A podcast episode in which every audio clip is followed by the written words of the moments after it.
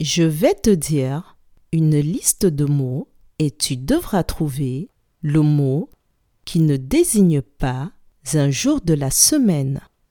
Tu es prêt? Ça commence.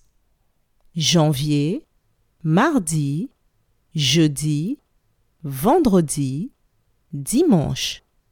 Je répète.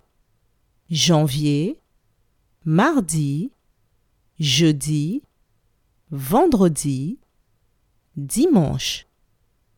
Lequel de ces mots ne désigne pas un jour de la semaine?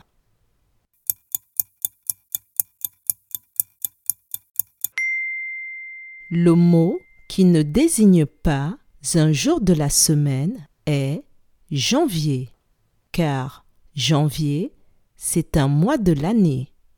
Bravo